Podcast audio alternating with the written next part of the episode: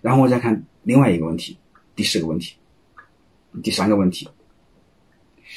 而且我再说说一个问题，除非是干股，而且你分的是增量，你可以白送不花钱，不让他们花钱。如果分做的是期权，分的是真股份，大家是一定要花钱的啊！因为现实中一买股份，你会发现它是增量、存量都买，但是你捆绑的业绩是捆可以捆绑增量，也可以捆绑存量都行，好吧？我只是讲这个道理，所以你会发现，因为你卖给他股份的时候，你会发现他买的不是光买增量、增量、存量他都买。啊，因为章程上写，他不会没法写增量存量，好吧？我们锁定业绩的时候，你可以锁定增量，但是你会发现，你存量的部分，你会发现你不是白给他的，他是要花钱买的。所以你会发现，他花钱买的，你老板为什么不吃亏呢？虽然比市场价格高一点，嗯，比市场价低一点啊，比市场你感觉你会吃点亏，但是你根本也不会吃亏，因为什么？比市场价低一点，你才能锁定他明天给你创造更大的业绩。说白了就是你卖给他。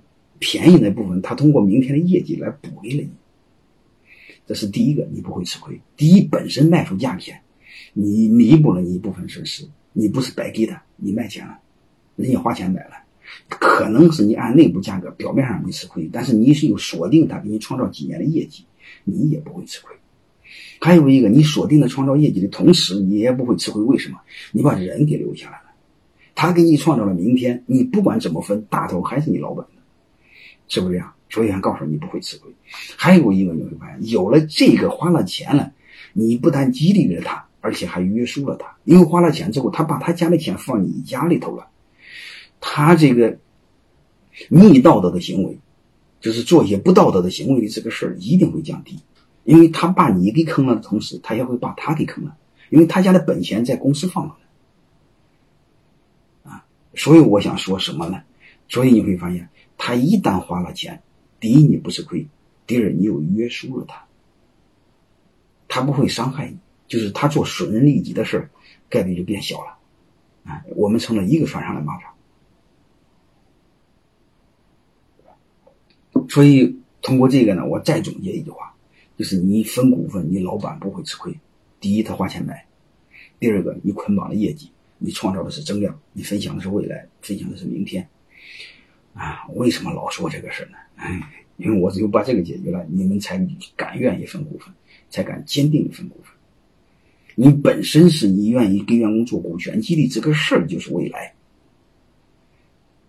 啊。然后你再分享的未来，你做一个未来的事儿，在一起分享未来。我不相信你的企业没有未来，对吧？嗯，这是我想跟谈的第三个关键词。好吧，我想谈第四个关键词是什么呢？嗯，就是你会发现，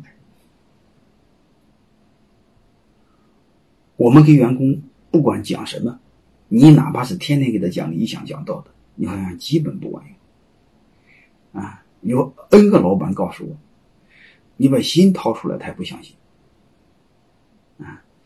如果你要给他讲理想，他会告诉你，他的理想就是不干活，光挣钱。他一句话把你给噎死，所以你不要谈虚头巴脑的东西。我认为和企业我、和员工唯一要谈的，其实管理最关键的，其实就做到两个事两个关键词：你把利益统一，你把风险统一。你会发现，我们传统的激励工具，工资和奖金只解决了一个事儿：利益的一致性。啊，就是你挣得多，他分的也多啊。但是你会发现，由于身份的不一致，即便是你给他的多，你工作通过工资和奖金解决的利益之一致性，他也不相信。为什么？你俩的身份是对立的，他总认为老板在剥削员工。所以你会发现，那个解决了利益的一致性面上的问题，根本问题没有解决，因为他不认为你给他的多。所以这个时候呢，我们可以通过股权来解决利益的一致性。为什么呢？因为咱股份比例是定下来。你哪怕有百分之一的股份，挣了钱，你分百分之一，我分九十九，而且账是透明的。这时候你会发现，他会认为你拿的是合理的，他拿的也是合理的。如果你用奖金去解决这个问题，你给他的奖金越多，他会认为你拿的更多。啊，甚至来说，你会发现你老板根本就没赚到钱，你只是为了他留住这帮伙计，你把大部分钱给了他，但是他们根本就不理解你。他还是认为你赚的多，所以我们草根老板有时候做的很苦，啊，有时候你会发现这个这个这个这个老板怕员工，啊，我都就弄得很郁闷。所以你会发现，我们真正统一利益，你不要用工资和奖金，这个很难，而且他不相信你，是这回事吧？所以能统一利益的其实是用股份，因为你百分比是定下来的，对吧？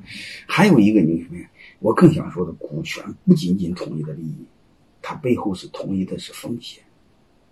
为什么？因为企业做事大家都没了，什么没了？本儿没了。另外，人不管做任何事人最怕的就是本儿没了，利息你给不给都不重要，啊，虽然他当时投你的动机是想要点利息，想有点收益，但是一旦风险来临，他最担心的就是他的本儿没了。所以我想说一句话，马云说一句话是：你不能同意利益，啊，你不能同意思想，但可以同意利益。其实我更想说一句话：如果你只要是用好股权，你不但同意了利益，你还同意了风险。你顺便同意了思想，因为你会发现，你俩不但利益一致，你俩风险还一致。要挣钱都赚钱，要倒霉都倒霉。所以刚好验证中国一句古话，叫“一条船上的人心最齐”。一条船上人心最齐，并不是说这条船上的利益是一致的，而是说了这条船上的风险是一致的。你会发现，真正能同意风险的不是利益，而是呃，真正能同意思想的不是利益。而是风险，股权激励刚好解决了同一风险。你因为你让他花钱买股份，还有一个你让他花钱买股份，你按内部价卖给他，同时你又锁定的这几年不能跑，锁定这几年不能跑，就说白了就是不能转半道下船，啊，没到码头不能下船。所以你会发现这条船上大家利益是一致的，啊，你跳都没法跳。所以我想说，你会发现股权激励背后呢。它不仅仅是一个激励的工具，它更是企业一种战略工具。他把老板和员工的关系相互不信任、相互不零和博弈的关系，变成了老板和员工都是一类人、合伙人，大家同富贵、共患难。不但利益一致，更是思想一致。